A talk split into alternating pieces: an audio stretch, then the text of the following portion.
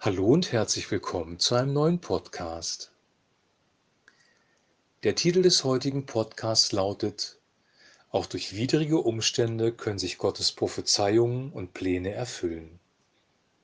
Wir lesen aus Lukas Kapitel 2, die Verse 1 bis 7. Zu jener Zeit ordnete der römische Kaiser Augustus an, dass alle Bewohner des römischen Reiches behördlich erfasst werden sollten. Diese Erhebung geschah zum ersten Mal, und zwar als Quirinius Statthalter von Syrien war. Alle Menschen reisten in ihre betreffende Stadt, um sich für die Zählung eintragen zu lassen. Weil Josef ein Nachkomme Davids war, musste er nach Bethlehem in Judäa in die Stadt Davids reisen von Nazareth in Galiläa aus machte er sich auf den Weg und nahm seine Verlobte Maria mit, die schwanger war. Als sie in Bethlehem waren, kam die Zeit der Geburt heran. Maria gebar ihr erstes Kind, einen Sohn. Sie wickelte ihn in Windeln und legte ihn in eine Futterkrippe, weil es im Zimmer keinen Platz für sie gab. Soweit der heutige Text. Wir haben dieses Bild vor Augen, wir kennen diese Geschichte aus der Weihnachtsgeschichte und wir haben so eine romantische Vorstellung von dem, was damals passiert ist. Aber ich habe bewusst gesagt, auch durch widrige Umstände kann Gott wirken, weil es für Maria und für Josef widrige Umstände waren.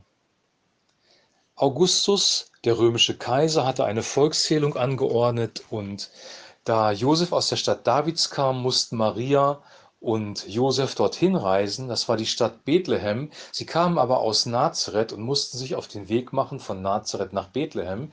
Und das war sehr beschwerlich, weil Maria hochschwanger war. Sie war kurz vor der Geburt und sie hätte sich sicherlich gefreut, ihr Kind in vertrauter Umgebung zu Hause zu bekommen, wo die Familie anwesend war, wo, wo Menschen sich um sie gekümmert hätten.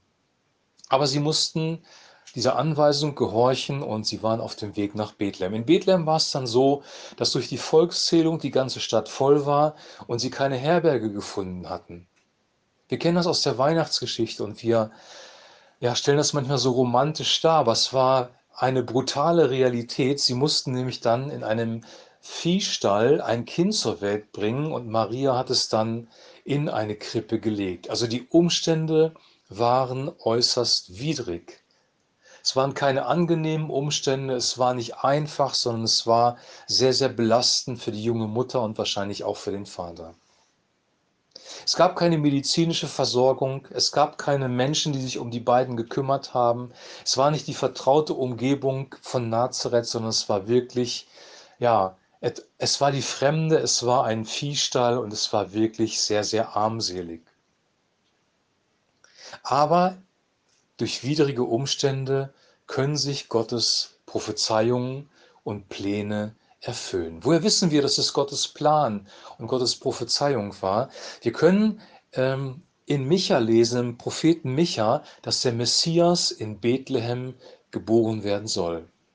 Micha hat das prophezeit und zwar etwa 700 Jahre vor Christus.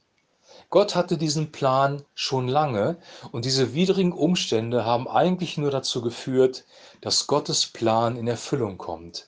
Maria und Josef waren, obwohl es schwierige Umstände waren, zu 100 Prozent im Plan Gottes.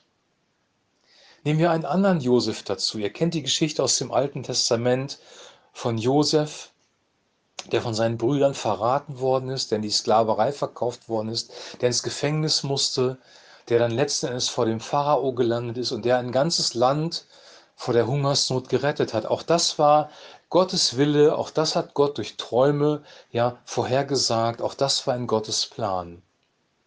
Manchmal führen uns widrige Umstände direkt in den Plan Gottes hinein. Wir wollen eigentlich gerne gute Umstände haben. Wir denken, wir sind gesegnet, wenn Gott alles ja gechillt und ruhig laufen lässt, wenn wir in guten Umständen sind, aber manchmal benutzt Gott widrige Umstände, um seinen Plan zu erfüllen, um seinen Plan durchzubringen.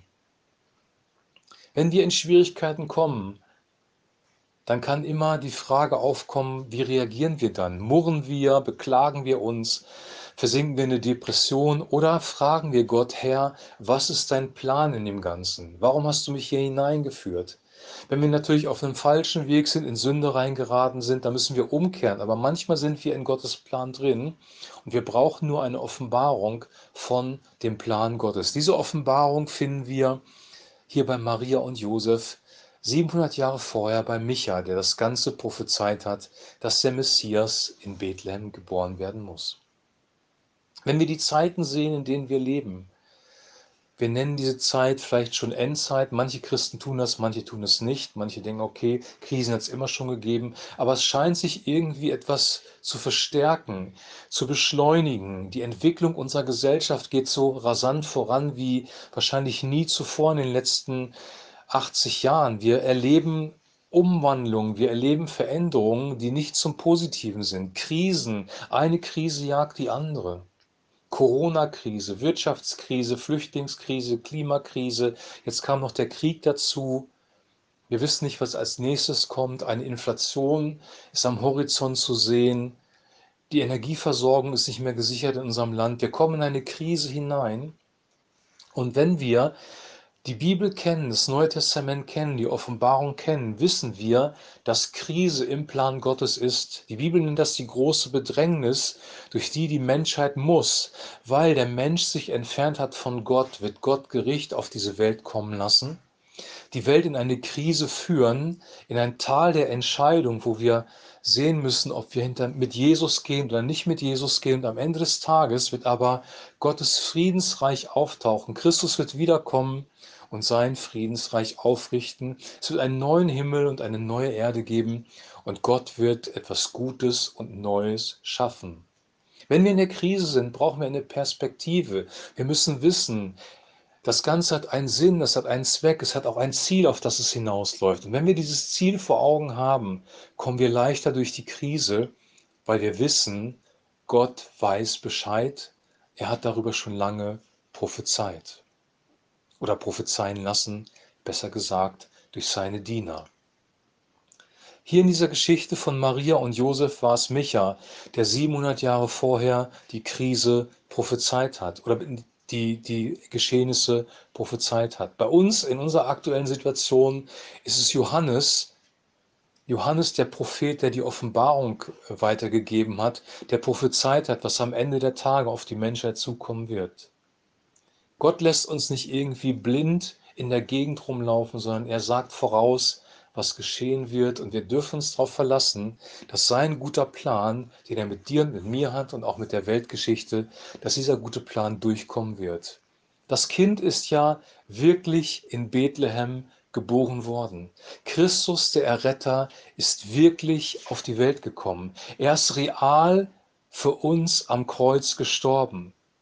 Wir haben unsere Zeitrechnung nach Christus benannt. Genauso wie diese Dinge, die Micha prophezeit hat, Realität geworden sind, genauso wird der neue Himmel, die neue Erde und das Friedensreich von Jesus Christus Realität werden. Und wir sind auf dem auf einem Weg durch ein dunkles Tal hin zu einer Lichtung, wo das Licht ist, wo die Weiden sind, wo das stille Wasser ist. Da sind wir hin, auf dem Weg befinden wir uns.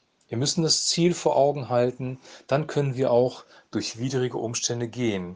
Denn auch durch widrige Umstände können sich Gottes Prophezeiungen und Pläne erfüllen. Ich wünsche dir dieses Urvertrauen Gott gegenüber, dieses Urvertrauen in sein Wort, in seinen Heiligen Geist, in seine Führung. Er weiß, was er tut, er hat alles im Griff. Er kennt dich, er wird dich nicht über die Gebühr belasten, das sagt die Bibel.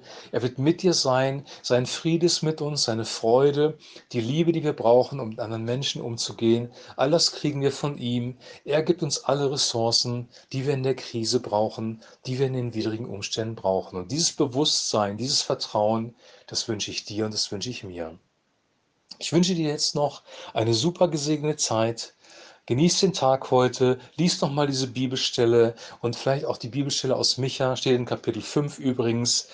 Ich wünsche dir eine gute Zeit und wir hören uns morgen wieder mit einem neuen Podcast. Bis dahin ein herzliches Shalom.